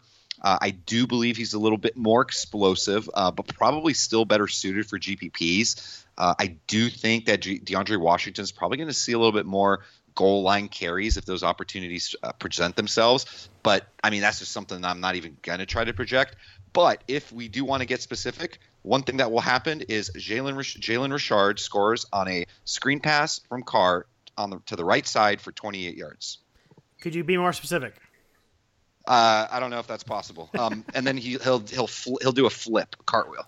Yeah, I think that I think the I think the Rashard Washington comes down to how you think the game works out. I think Washington benefits if they have the lead. He's the goal line guy. Jalen would benefit if they if they're behind and they have to throw the ball. He's kind of out of the backfield catcher. So I think if you're playing these guys, you've got to you got to lay out how you think the game goes and then make make the decision from there. Yeah, and for me, I mean, over the next couple days, this is one of the games I really want to dig into because um, I personally, I, I love for whatever reason, I love the Bills. I always want to use McCoy. Uh, I'm a Ty- Tyrod Taylor apologist. Uh, you know, a Raider fan since you know growing up since I was a kid, and so I need to be able to separate that and really figure out how this game might flow because I don't know if it's going to be one of those really fast-paced ones. Um, what about on the Buffalo side? I mean, uh, Shady McCoy, Tyrod. How, how feel you? Well, I mean, the thing with Tyrod is he played the he played the Bucks last week, so like the prime matchup he did get 20 FanDuel points, but he only had one touchdown. He had the 53 yards rushing, so that kind of helped it out. But I just think that if he's if he's playing in a prime matchup and he, like 20 points is a good game for him, I'm just not that interested. I don't think he has enough weapons to really go off without having you know, maybe scoring a couple rushing touchdowns. Um, you know, Alex Smith uh, got the Raiders last week, 342, three touchdowns, but I just think Tyler Ty, Taylor's uh, lack, lack of weapons keeps me up. And at 7,600, there's just other options I like more there. Yeah, I mean, uh, the thing about Tyrod, as you mentioned, is I like that little bit of upside uh, to his value, just the fact that he's a mobile quarterback, and it was really encouraging to see him, you know, scramble for 53 yards on six carries. Um, and it's it's really funny. I mean, Deonte Thompson last week uh, joins the team. Um, probably somebody I'm not necessarily afraid to go back to. Uh, I mean, not back to as if I had him last week. I was I'm not crazy. I, I actually didn't even know he was in the game. Uh, but and it might feel a little bit like box score chasing, but I just think that you know Taylor having that deep play element really sort of helps. And Deonte's a fast guy. Um, I think they already sort of somewhat established that rapport. And uh, you know Jordan Matthews is back; he's in the mix. Um, I don't know how he's going to be. I know that he played a full complement of snaps last week, and even though he's wearing that special glove over his surgically repaired thumb, uh, over the hand of, of that thumb, but um, yeah, I mean, I don't know. For me, uh, I'm back on the Shady train. I think as I am most weeks when he's healthy and in a good matchup. Um, you know, last week he was chalky, but I still had him in about 80% of my lineups. I didn't care. Uh, I just think it's a great matchup for him against this Raider squad that, um, you know, I just see him adding a lot of value as a pass catcher. Um, probably my favorite running back this week. Yeah, I think the key is the is the targets. You know, he had the 23 carries last last week, only 91 yards. So I'm a little bit worried about um, the average with him, but he had seven targets, which you know make, gives him so much more extra value. The Raiders' run D hasn't been bad. There's been a lot of volume against them, but you know they held eight, Kareem Hunt to 87 yards uh, last week, 83 yards to uh, Melvin Gordon, 73 to Buck Allen, but on a lot of carries. So they've they a lot of mm-hmm. volume against him, but uh, not a ton of big plays. I don't think I'm big on McCoy this week, and I usually am. I love Shady. Um, I don't know. I saw last week. He I thought he looked pretty good, but not as good as I thought he was going to be against Tampa Bay. And I chalk up Deonte Thompson at facing Tampa Bay. Uh, and Jordan Matthews sucks, by the way. Yeah, he's not so good. Well, yeah, I mean, obviously, over the next couple days, I think we really needed to dig in because I think there are potentially some uh, some good targets for us here. You like uh, Nick O'Leary back to the well this week at forty nine hundred? Yeah, I played him in cash. Am I crazy? And and I feel like it kind of worked out because he was so cheap, and I had him with uh, with with uh, Tyrod and McCoy uh, and Elliott. Um, it worked out um, because I was kind of on that little bit of a fade Kittle, um, kind of, you know, not feeling it. So I don't know. I'm most likely not for me this week. Yeah, he only had two targets. Didn't have six the week before. Tyrod does like his tight ends. Um, yeah, I think he's a decent cheap option. I think that uh, you know he was able to use the wide receivers more against Tampa Bay last week. I think he's going to have to go back to O'Leary a little bit. I like the plays I saw they ran to O'Leary. He looked pretty athletic, pretty good. Um, 4900, I'll probably sprinkle him in a little bit, but uh, probably not too much. Uh, moving on to the next game, we have the Indianapolis Colts, who looked horrendous last week. They go to Cincinnati this week. Um, will tell you how bad the Colts are. The Bengals have favored by 10 points, over under of only 42. So that uh, that'll tell you the implied total on the Colts on their side is really low. Um, T.Y. Hilton on the Colts side. Uh, you want to talk about boomer bust? This guy has two games over 150 yards. Their five games are under 60 yards. I mean, he's either completely fantastic or just a waste. It's it's really tough. He only has one touchdown. The Bengals are only allowing 178 passing yards per game so far. They held Antonio Brown to 65 yards last week. Um, I think Hilton's strictly a, a, you know game script. They get behind. He gets a lot of op- fed a lot of options. maybe a GPP flyer at the lower price. He's down to 7,200. Uh, I think Hilton's a boomer bust guy, but uh, someone that's only a small GPP percentage for me. Yeah, I mean, uh, does do we know if Adam is Adam Jones going to be back for this game? Uh, I don't. I think he's questionable. I don't think it's been decided yet. Yeah, and, and, I think either way, I mean, there's you know there's a real difference between contrarian and then just stupid contrarian, and right. you know, and, and and I think that's usually the case anytime Sammy Watkins uh, is facing any good corner. Oh, uh, that's just not a not a wise suggestion, but uh, I mean, I'll keep it real simple here for me. I'm not interested in anyone on Indy. If there's anyone that I would consider, it's Jack Doyle. My only real takeaway is, um, you know, I did. Um, uh, recommend Marlon Mack last week, um, and then sort of pulled back as the as the week came on because I figured like it was sort of push going against. Uh, it's a little overly against the grain. I kind of want to see him completely take over there. Uh, the one positive is the takeaway that he actually had had more snaps than uh, than Frank Gore last week. Yeah, big jump up in his snaps. He had 32 last week after having 31 the two weeks before that um, combined. Yeah, I think Mack looks really good. I think we're a couple weeks off from really being able to deploy him. Uh, I agree with you on Doyle. Uh, Joe Jacoby Brissett likes him a lot. 25 targets last three games. Just has so little explosion to his game. It's hard to put him in a GPP lineup, knowing you know he's got to catch two touchdowns to really to, to really provide value. Um, the targets give him a decent floor. Maybe a little of a cash game guy, a little bit of a GP or a PPR guy with uh, with the targets. But I don't know. They're 10 point dogs. Could be a good game script. A lot of check downs to him. But I don't know. The Indy the Indy offense just looks so bad right now. Yeah, he's uh, one of my least favorite tight ends. I think in general, there are matchups that we can use him. I don't necessarily think this is one of them. Um, on the Cincinnati side of the ball, I'm all over my man AJ Green this week. My man, your man, everyone's man. Uh, in a great get right spot following last week's disappointing effort, where they basically stopped throwing to him. And uh, Colts rank dead last in yards per attempt against at 8.9, and they allow the second most passing yards per game to opposing quarterbacks I think this is a great spot for AJ Green, my favorite receiver of the week. You realize Blake Bortles had 330 yards on 26 attempts against the Colts last week. That's impossible. Hey, that's that's the NFL. Anything's possible, especially even for a guy like Blake Bortles. Um, yeah, I'll tell you what. The, the, wide receivers against the Colts, Allen Hurns and Marquise Lee, nine for a buck seventy three last week. Uh, Taywan Taylor, Eric Decker, Rishard Matthews, thirteen for two eighteen and a touchdown the week before. And then the week before that, Pierre Garcon and Marquise Goodwin, 13 for 210. I listed seven guys. I think none of them would be top 25 receivers in the NFL. Maybe Pierre Garcon, maybe Rishard Matthews. Marquise Lee. But we're talking, yeah, exactly. We're talking about guys who are, you know, obviously decent players, but we're not talking about them get, getting beat by studs here. They're getting beat by, yeah. uh, you know, pretty middle of the road receivers. Got to think AJ Green goes big, especially after last week. Like you said, they stopped throwing the ball. Three catches for 41 yards in the first quarter, and then zeros the rest of the way. Really an odd game from Andy Dalton.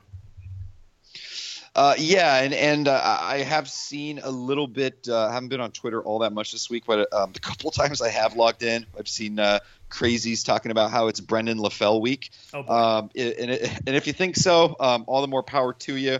He could absolutely grab a couple of touchdowns and screw things up for AJ Green, but for me, AJ Green in cash, my first wide receiver, first guy that I'm popping in there. What about Andy Dalton at 7,600? Uh, interesting only, except for the fact of the way that this game might flow. Um, this isn't a typical situation where Cincinnati is um, you know, needing to come back, come from behind um, in these type of situations usually doesn't bode well for uh, Andy Dalton's yardage total, and you won't see him go over 300. Um, it is kind of weird for me to love Green but not love Dalton, but uh, I think it's worked out very many times. For me, um, I'm very interested in Cincinnati defense uh, as a play here. I do like Jacoby Brissett a little bit more than some of the other quarterbacks that are facing teams um, that I'm targeting defenses from. Um, but I do like Cincy. I think that'll be a very interesting uh, discussion between them and New Orleans. I think simply because I don't trust Trubisky as much as I do uh, Brissett. I prefer New Orleans defense to Cincinnati. I hope I did not confuse you there. I'm not sure it's a Brissett thing. I think it's an Indy offensive line thing. He got sacked 10 times last week. Yeah, true that. So I mean, Cincinnati wasn't good last week on defense against Pittsburgh, uh, but the home the last home game against Buffalo, they had six sacks. They also had six sacks earlier in the season in a road game against the Packers. I just have to think. I mean, the Colts have given up three or more sacks in six of seven games. It's hard to see Cincinnati not getting four or five sacks in this game. Creates a really nice floor for a defense. What about uh, your boy Mixon? I know you uh, have been going to the well a couple of times. Um, you know, who, who really knows what's going on there? Because I think that uh, that uh, offensive sort of um, management has no idea what they're doing. I mean, last week they essentially gave up on Mixon and were just battering them with the combination of Gio Bernard and, Jeremy Hill. And for some reason, they think even me, who was the biggest Jeremy Hill truther ever, I think he's horrible now. I, I he's, he's not worth being. He doesn't. there's no reason to have him on the field. Yeah, and so I think something Marvin, like that really. Marvin Lewis Mixon. said earlier this week that they're using, using Hill to start the first and the third quarter so that Mixon can watch the game and see how the defense is playing, which just stupid. Like, see makes no sense. Do. Like, isn't that what you're supposed to be doing in film on Wednesday? Like, it makes no sense. But yeah. you know, he was effective it, last week. He had seven carries for 48 yards, but he only had 22 snaps, seven carries, and three targets. I feel like this might be the perfect game script for him to finally break out. It's gonna it's gonna be a leap of faith. Uh, you know, he's got a lot of downside. He's a boomer bust guy, but 5900, I find it hard to see him not breaking a couple of big runs. Hopefully, one of them for a touchdown. I think Mixon will be all over the place this week. 5,900. I think it's finally Joe Mixon week. Um, it, it, it's a GPP play though. He's not a cash guy. Um, he could, you know, he could get 10 carries again, and it's hard to produce in those 10 carries. But I think he breaks a big one. I think they feed him a little more, especially they'll be up in the second half.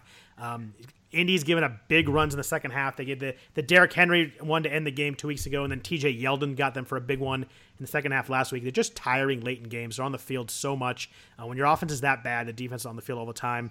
Uh, I think Mixon's an excellent GPP guy this week. Sold to, to the Russian from LA for uh, 5900. Yeah, Joe. Mixon sounds good, man. Uh, I, am on board there with you. Um, I do. I could absolutely see him getting his first hundred yard game of the season. Um, that was a really strong, convincing argument. I just don't like what Marvin Lewis is doing. Hopefully, this is the spot they let him go. I think the key point there you said is a leap of faith, and that he's more of a GPP play. But sounds good to me. Yeah, he definitely is. I'm not. I'm not. I'm not putting a huge percentage, but definitely slotting him in a couple of lineups. Uh, last 10 a.m. game is the Chargers moving to New England. A really interesting game. Over under a 48 and a half. New England fair by seven and a half. So the main question I have for you is, you know, we watched the game last week, and the uh, the, the Patriots defense finally held someone under 300 yards. Do you think the Patriots figured something out? Is that a one week fluke where Matt Ryan didn't play well? Uh, what do you do with the New England defense right now as you start to consider Philip Rivers and his receivers? I have uh, the the New, New New England defense actually uh, listed as a GPP play. There's somebody wow. I'm interested in. Um, yeah, when I was looking on Monday, um, I don't know. I just think it's one of those games for the Chargers that uh, I, I don't know if I really want much of the Chargers uh, this week. It's one of those like off biorhythm games where they're you know flying coast to coast for an early start. Um, and just for that reason, I, I, think I'm a little hesitant on using Rivers too much. I think it's a potential letdown spot um, you know, the game could work, you know, could sort of flow into some potential second half garbage time, but uh, opportunity for New England to, uh, you know, perhaps actually get a, you know, make some stops and, and get some interceptions. Well, we uh, we definitely disagree here. I'm not buying the New England defense off one game. I thought uh, I thought the Falcons just played like garbage last week. I thought they called a terrible game. Uh, I thought that game should have been like 17-14 at halftime. I just thought they they really blew a lot of different spots there. Matt Bryant really killed them. Um, Phil Rivers, you know, last week was tough. He, he was facing Denver, only 183 yards, but he did have two touchdowns, averaging 291 yards the two weeks before, the three weeks before that. Uh, I think Rivers makes a lot happen here. I think the New England defense is still very susceptible on the back end. Um, I think Rivers is a good play here. City of 100, probably not my favorite quarterback, but he'd be a top five guy for me this week. Ooh, I smell a, uh, a Gus's fried chicken bet because I don't think you've had it yet, and they've opened one uh, down in Burbank. Literally the best fried chicken I ever had. Place came out from uh, from Atlanta, and they've opened up a couple chains here. Um, and they are not one of the sponsors of the pod, by the way. But let's do this. Gus's fried chicken lunch. I say New England defense is a top six uh, defense this week. Are we going by like FanDuel scoring? FanDuel points. All right, you're on. Yeah. All right. Cool. Um, you know my, what? My boy Phil like? Rivers is going to take care of me. I love Phil Rivers. I like it. Um, you know the guy I do like here is Keenan Allen. Um, you know, I just think it's a really nice spot for him. Um, you know, against the slot corner there. Um, somebody I'm definitely considering for cash games, especially probably flying under the radar a little bit. Um, and I know Melvin Gordon is still going to get a lot of usage. I know that he was limited in Wednesday's practice with a knee. I mean, the guy's just playing so much, you know, banged and bruised. But uh, you know, def- definitely some interest for, for for Keenan Allen this week. Here's a wild stat for you. There's no running back that has has had more than 18 carries against New England all year long. Wow. Okay. I think that uh, I think that the secondary is so uh, so bad that teams tend to throw the ball, and also teams get behind New England, so they tend to not run the ball as much. But Kareem Hunt is the only guy that has had over 15 carries against them all year. Interesting. My, yeah, the, uh, the slot corner, uh, this the slot corner I was thinking of um, was Eric Rowe, who actually is giving up a whopping amount of uh, basically fantasy points per route run. So, uh, you know, just something to keep in mind there. You like Keenan?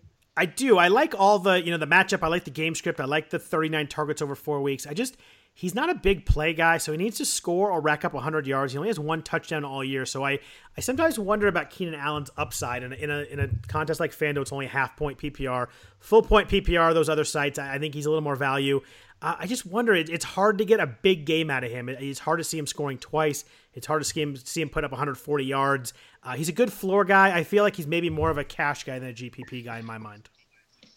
So, if you're using Rivers, do you just play him uh, by himself, or do you, Nope. you, you pair him with a Benjamin, or you got a guy, huh? Hunter Henry, 5500. Oh yeah, nice. coming on yeah. coming Nice on the solid- last coming on the last three weeks 20 targets last three weeks 163 yards last two weeks on nine catches um, new england did shut down austin hooper last week but you know the falcons didn't even throw him the ball he had one one or two targets they had uh, 46 yards and a touchdown to asj the week before 68 yards and touchdown to cameron brate the two weeks before that i just think someone has to catch the balls here i think Keenan Allen's going to get a lot Travis Benjamin's a little too, uh, you know, boomer bust. Tyrell Williams a little too boomer bust. Mike Williams is there too.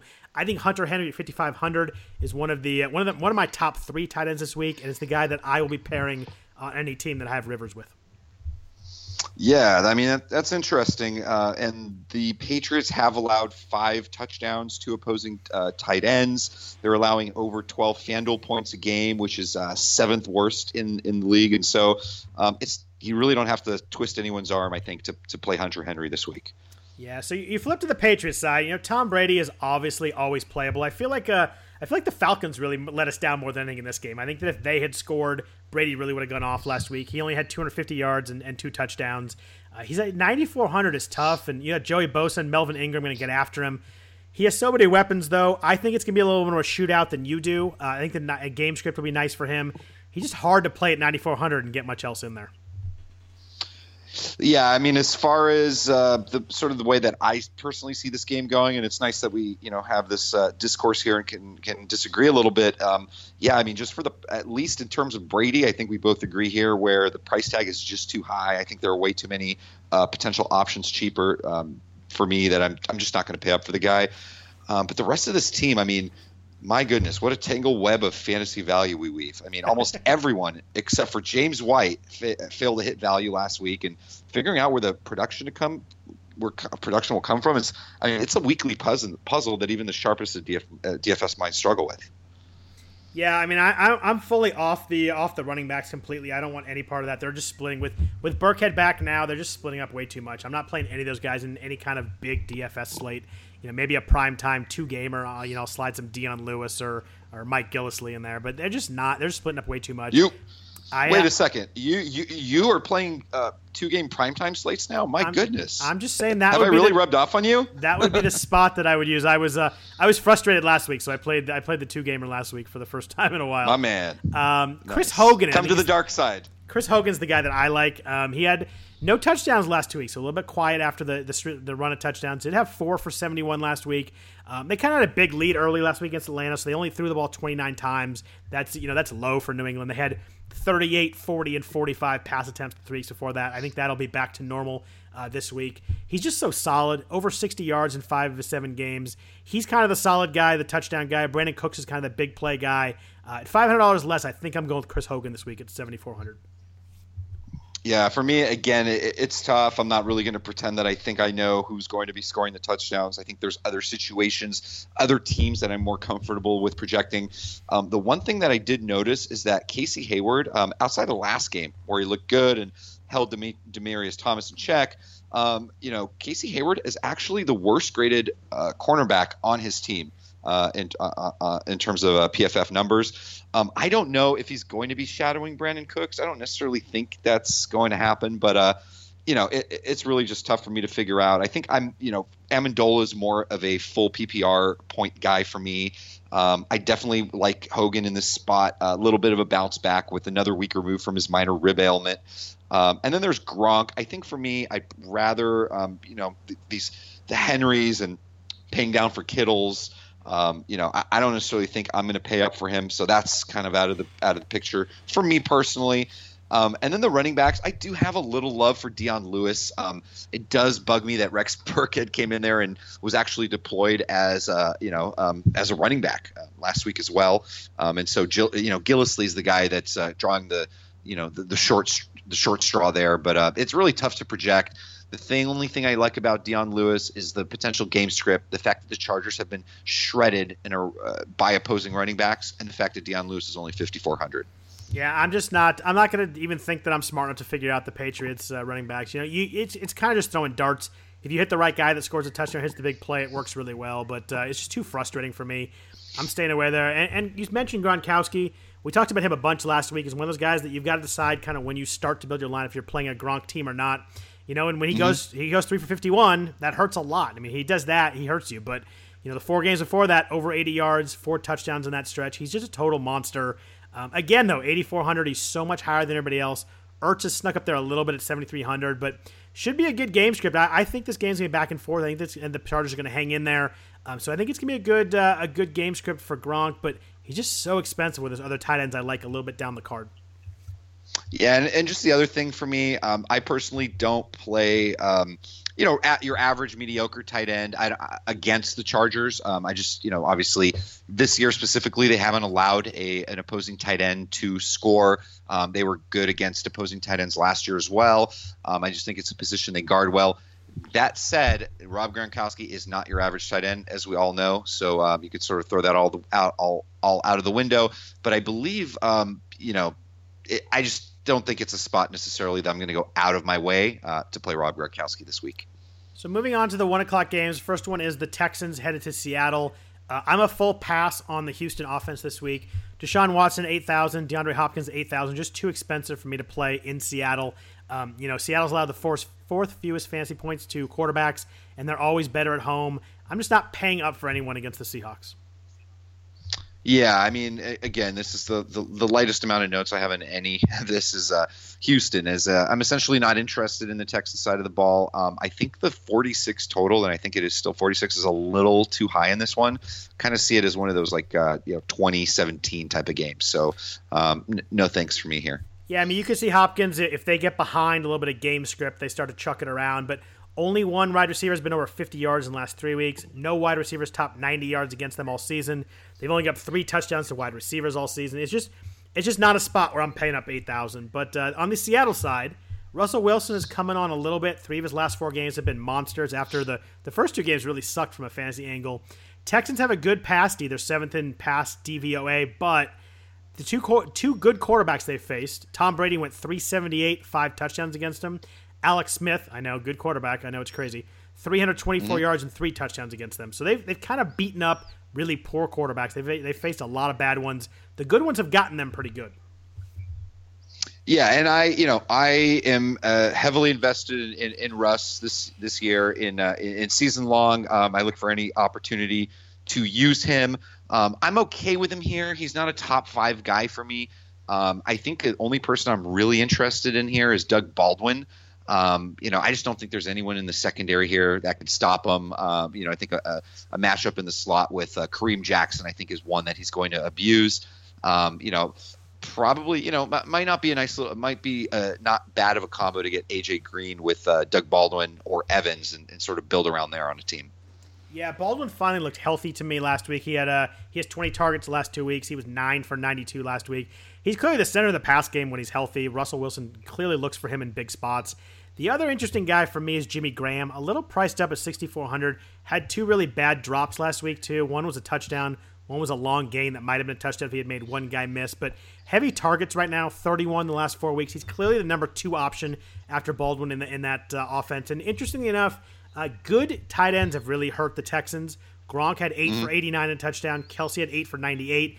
Even Delanie Walker had 351. So uh, they haven't been killed by tight ends, but they've been killed by good tight ends.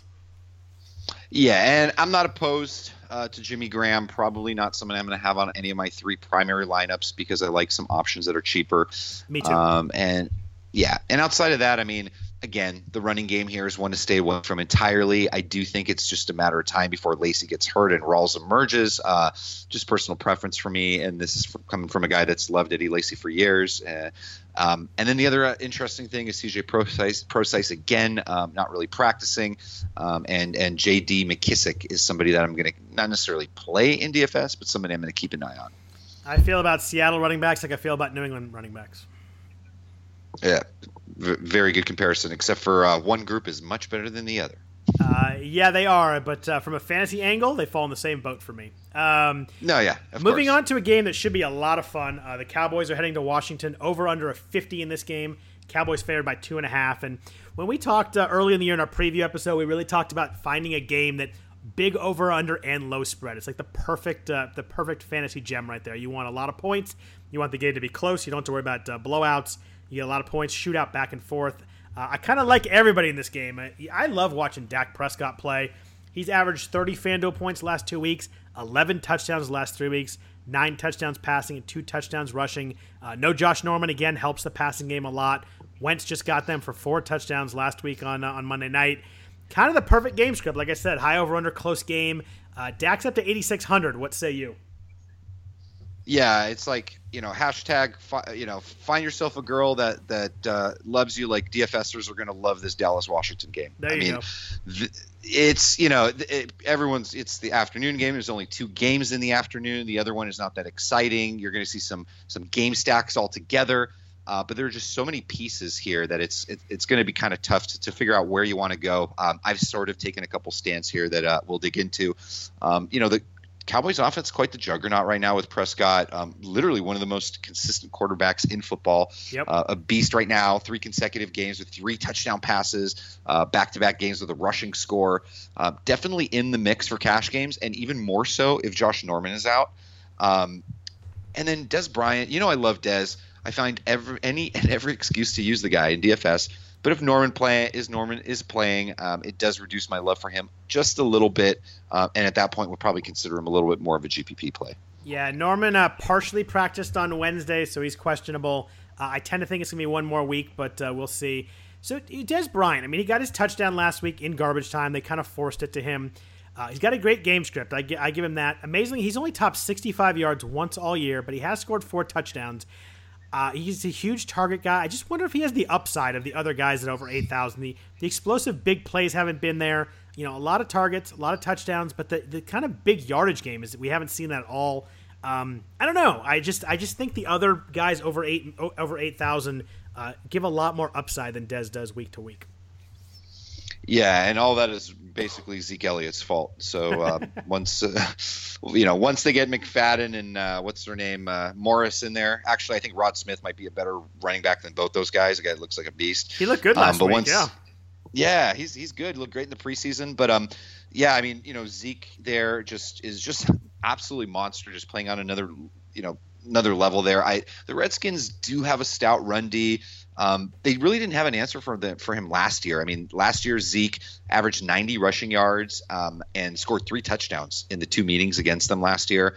Um, but for me, I don't know. There's something about this game that I almost feel like I would almost rather pay up for Le'Veon Bell. And I don't know if you want to get into that discussion on this game or the next one um, as we close it out. But uh, what do you think about Zeke? Yeah, I mean, he's the, the value he has is just he's so consistent. He has over 80 yards in every game, but that weird Denver game, you know, I think we kind of throw that one out. That was a weird game. Six touchdowns last two weeks, but 55 carries the last two weeks. I mean, just when you get that level of volume behind a really good offensive line, it's hard not to like him. Uh, you got to think they'll ride him again. He has his next hearing on Monday. We'll find out if he's going to when he's going to take the suspension, if he's going to take the suspension, what's going to happen there. But there's no reason for him not to not to keep riding him. Like you mentioned, the Washington D though They've only allowed uh, two running backs over 50 yards, and that was Kareem Hunt and Todd Gurley. So elite guys. So they mm-hmm. they've done, been pretty good, but you know Zeke's an elite guy. Um, Nine really expensive. I tend to think this game might be a little more passing than running, but uh, I, I can't fault anybody for going Zeke at you know, any at any time. Yeah, fair enough. Um, on the Washington side of the ball, um, uh, I'm uh, you might call me crazy. I like Kirk Cousins. He's my favorite quarterback of the week. I do prefer him over Prescott. Uh, and I think he's my favorite points per dollar guy, uh, just the way they have it projected. Um, he's always a stronger consideration for me at home. He's got so many awesome weapons at his disposal. Um, I like Kirk Cousins. Do you like him as much as me? Uh, unfortunately, I do. I can't really disagree there. He's one of my favorite quarterbacks. Unfortunately, well, it's a little more. Unfortunate, unfortunate that we disagree. Uh, no, I just you know when we don't when we disagree, it's a little more a little more fun. But uh, he's true, only seventy eight hundred. Again, great game script. I love this game. Uh, strong last two weeks, 330 yards, two touchdowns, 303 and three touchdowns. The uh, Cowboys secondary, they did shut down the 49ers, but I kind of throw that game out. CJ Beathard was not very good. 11 touchdowns in the last four weeks before that, so they've been able to get thrashed before that. Uh, we both like Cousins, but my question for you is what the heck does one do with the Redskins receiver to pair him up with? Oh, I just play Josh Doctson and Chris Thompson.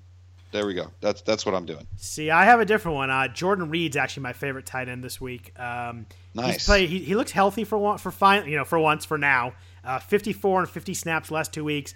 Um, Cousins really, I watched that game against the Eagles on Monday night. He really looked at him in the red zone. Uh, he had two touchdowns, but he it was there was the fact that he was looking to him kind of on quick slants in the red zone. I love that as a quick play to score a touchdown real quick. I love when my guys get looked at like that. 10 targets last week. Um, he's only 6,100. I think this might be the last time we see him at that price. He's going to probably jump up and join the uh, join the Zach Ertz uh, group pretty quickly. Probably get up to 67 to 7,000 somewhere in there. Um, I love Jordan Reed a lot because I can't pick a Washington receiver. Terrelle Pryor is clearly in the doghouse. He didn't start, didn't play till the third series last week. Um, you mentioned Josh Doctson. I just don't see it. I see it as a he's talented, he's got the pedigree, but last three games, six catches, 77 yards. Um, he just hasn't. He's not doing anything. He's made one big catch all year against the Raiders. It's kind of his one big play. Um, I just don't think he's earned that starting role. I, it seems really weird to me. Yeah, I mean, I think what it is is is it's what I'm reading about how Gruden really envisions him as his number one receiver, and right. even spoke to that this week. And the fact that he's just dirt cheap, 5200. I think he helps you, especially if you go with Cousins. You can even go Cousins, uh, Doctson and Reed, if you will. I, I personally am really tough for me to play Reed only because Vernon Davis gets involved. He gets those big plays. Um, it, I think we'll probably see a little bit less than a Vern as long as Reed is healthy and continues to play there. I think obviously the persona non grata um, for the most part appears to be Terrelle Pryor, as it looks like they've pretty much made a mistake. Um, but just so many guys here. Um, Chris Thompson, who to me is like David Johnson light. Um, you know, so much, so many ways to go. You can even go you know, naked cousins again this week. Hey, why not? Just don't Google it. my uh, my problem with Chris Thompson, I think he's really really good. I love watching him play. I think he's really good. I just think he's too reliant on the big play and the touchdown for me to play him at six thousand. Uh, with uh, with Rob Kelley back, his rushes will be limited. His rushes went way down this week, so he kind of has to catch a big one or catch you know six or eight balls to really get value. Um, so the the big plays there. I can see him a GPP type guy, but uh, it's hard for me to be uh, to take a guy who's so reliant on that one big play. Yeah, and that's really what it comes down to with uh, with a site like FanDuel, where um, really sort of limits all these guys. I mean, guys like Jalen Richard and uh, you know Chris Thompson, Alvin Kamara, uh, Christian McCaffrey. You know, all these guys, Dion Lewis, all these guys that we could potentially play this week are you know better suited on on other sites this week. Unfortunately, um, that's just sort of the way it is. Um, I love Chris Thompson as a player. Um, for me, I think it comes down to Doctson 5200, a nice cheap price. You like Jordan Reed. I think it works out with the fact that we both like Cousins. Yeah. So moving to the uh, the five o'clock Hammer game, we have an interesting game. The Steelers headed to Detroit, uh, indoor game on a, on a fast turf. Uh, starting the Steelers side of the ball, Ben Roethlisberger. You know, road Ben strikes again.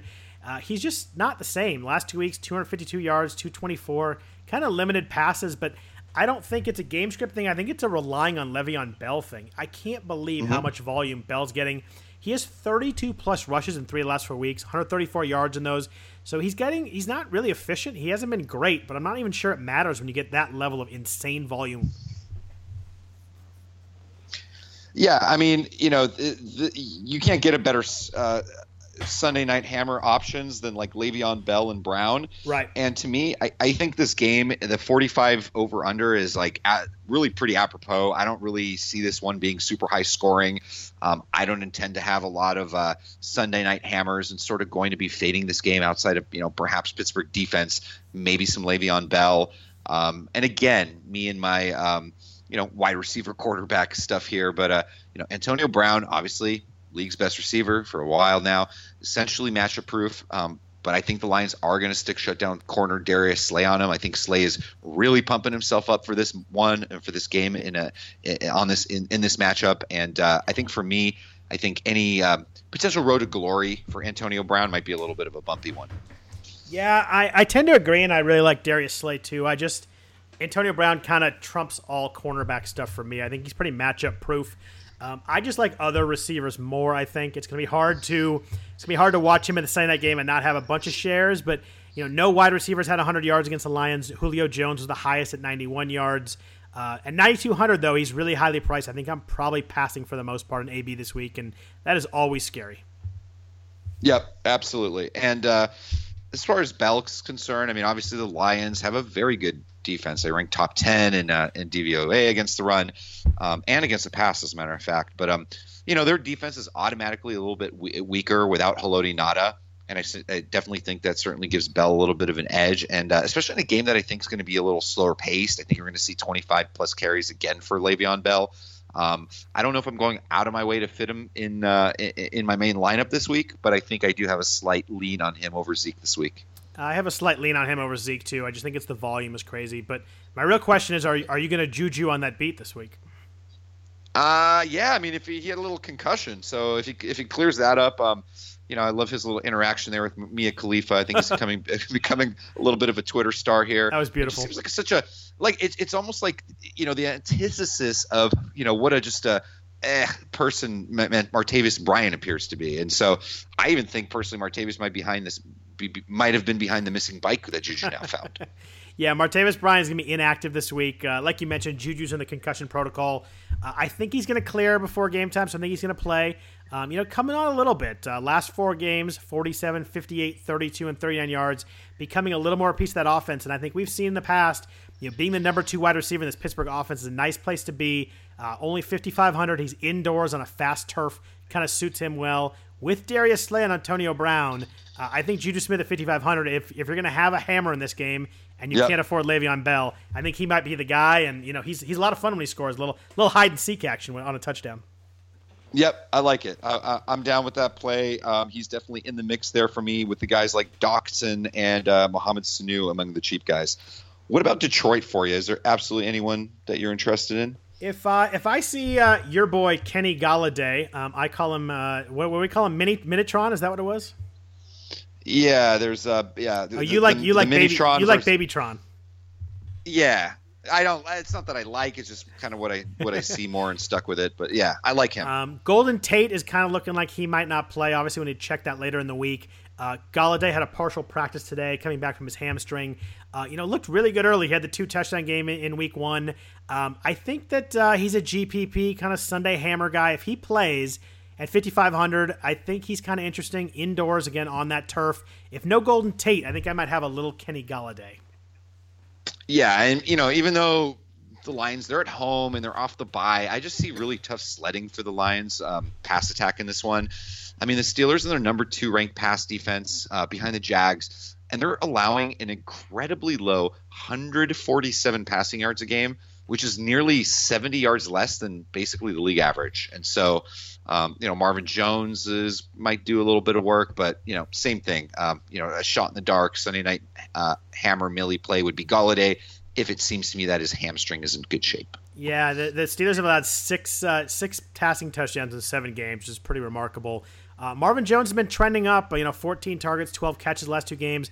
If Tate doesn't play, I think he sees a lot of volume, but just not a defense I really want to play a lot of guys against. I think that's it. I think uh, it, it, it's pretty funny because we're still running regular time, even though there's like three less games. Um, yeah, that's cool. We made up for it. So now we can do the recap. Yeah, quick recap. Uh, my top overall play at quarterback, I think, is the same as yours, is Kirk Cousins.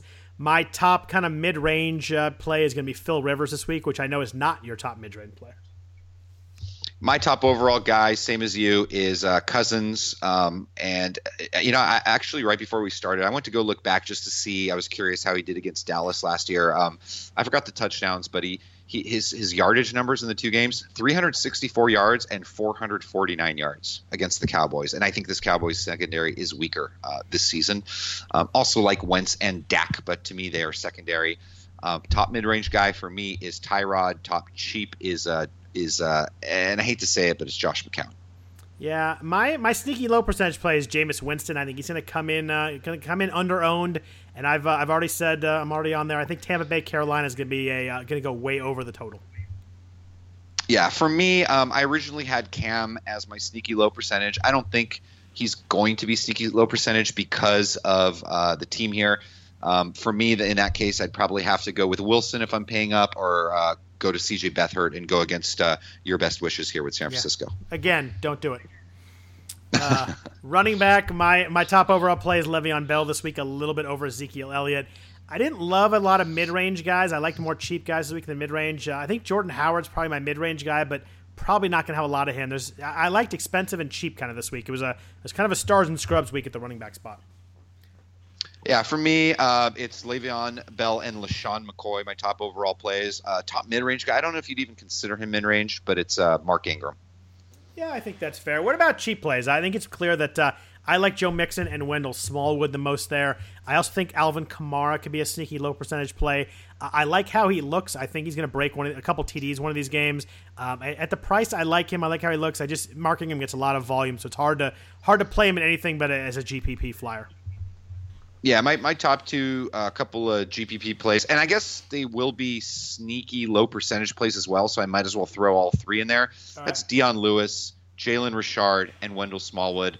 Um, if I had to choose, I already told you how Jalen Richard is scoring his touchdown, so um, so I'm gonna have to go with him, and then Smallwood second. Uh, my fade, um, it's not a full fade because how can you ever fade a beast like this? But it's uh, Zeke. Mine is uh, mine's Melvin Gordon. I don't like what running backs do against New England. I think game script uh, is going to be Phil Rivers throwing the ball a lot. Uh, Gordon also a little bit of a foot issue this week in practice, so someone that I'm, I'm going to avoid this week. What about the receivers? Your top overall and two top mid range. My top overall is actually a little bit different this week. It's gonna be Mike Evans. Again, I really like that Tampa Bay Carolina game. I think that uh, I think Evans uh, eats pretty well this week. I actually have three mid range plays. I'm going to cheat this week. Kelvin Benjamin, Chris Hogan, and Alshon Jeffery. Nice. Okay, we are on the same page. That's either really uh, good or really bad. But my top top overall is AJ Green. Julio comes in a, uh, a, a, little bit of a distant second. Top two mid range guys: Alshon and Kelvin Benjamin. Uh, what about some cheap plays? I think uh, I, am pretty clear that I like Juju Smith. I also like Nelson Agholor at six thousand, and then my third one would probably be uh, Mohamed Sanu. So my cheap plays, I've got Doctson and Juju uh, Smith Schuster. Uh, sneaky low percentage guys that I'm interested in this week: uh, Mohamed Sanu, Jermaine Kearse, Deonte Thompson, and Marquise Goodwin. And then my two fades are uh, Brown and uh, sad to say enough Dez. I'll yeah, eat my words there. Watch. I think uh, I'm not fading Dez. I, I think uh, that game's going to be uh, high scoring enough that he's going to get his too. Uh, I think uh, Antonio Brown's a fade for me too, which scares the hell out of me on a Sunday night. Uh, tight end. Um, I originally had Zach Ertz in as my top guy, and I know he's been damn consistent. Um, but I think I'm sort of moving to um, Hunter Henry, even though he's a sort of a mid-range guy. He's the guy that I have uh, as my top overall. My top play this week is Jordan Reed. Uh, I think he goes off this week. Very nice. Uh, cheap play for me and my fade. Uh, Kittle is my cheap and ASJ Seferian Jenkins the fade. Yeah, I'm a, I'm a constant uh, fade on ASJ, so I, I can uh, I can agree with you on that one. Uh, no real cheap guys I really love this week. I think uh, Tyler Kroft might be a little bit interesting uh, going against that Indianapolis pass D. Um, but uh, I like Cameron Brate, but he's not really cheap or sneaky. A um, lot of lot of Jordan Reed for me this week. A lot of Hunter Henry for me this week. Kind of my two main guys, and then Brate would be my third. I'm gonna slide. I'm gonna play those three on most teams. Very nice. Well, what about defense? Your top overall play, and then your top cheap play.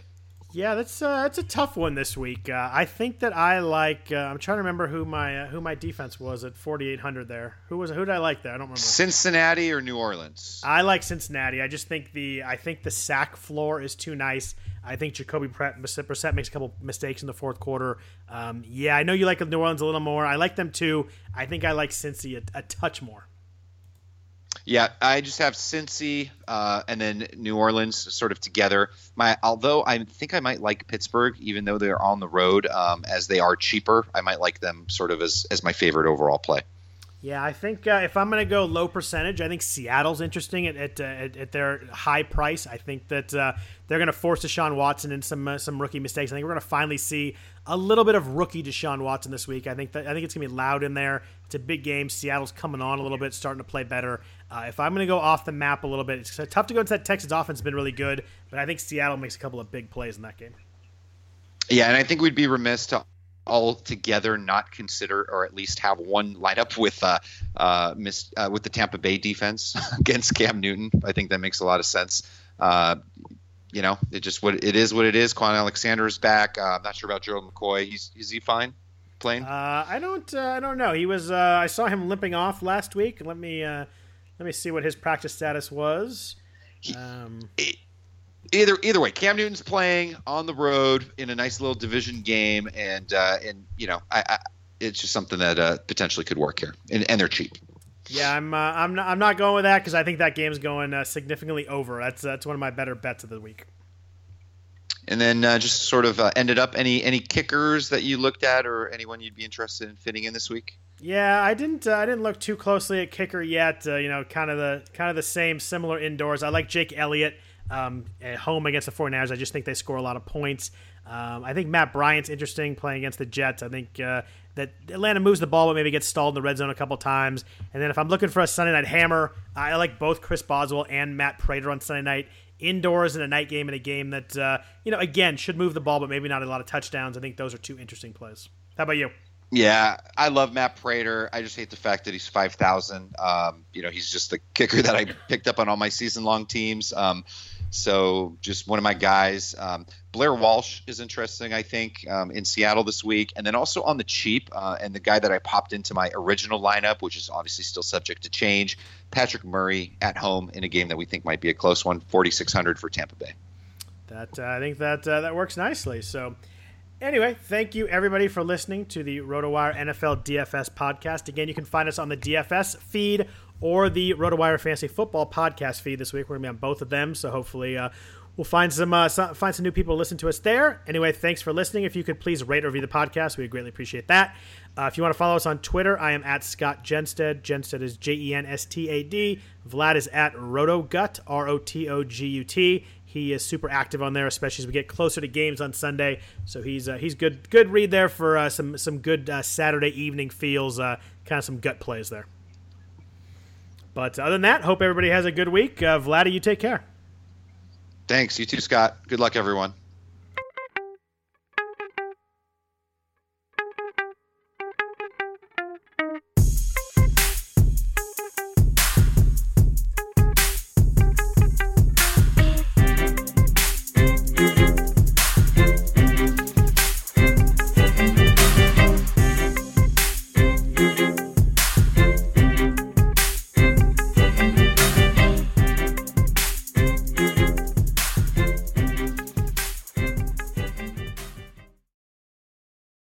Happening daily. We're being conned by the institutions we used to trust. The mainstream media is distracting us with meaningless headlines instead of focusing on the harsh realities facing American families. Time is short before something big happens, and that's why so many folks are preparing. They're becoming self reliant by investing in emergency food storage from My Patriot Supply. Go to mypatriotsupply.com and secure four week emergency food kits for each member of your family. Each kit contains tasty breakfasts, lunches, and dinners, averaging over 2,000 calories per day. Save $50 on each four week food kit you purchase. Plus, get free shipping on Ready Hour four week emergency food kits. You're not ready if it's not Ready Hour Foods. At My Patriot Supply, you can also get solar power generators, water filtration units, heirloom seeds, and survival gear.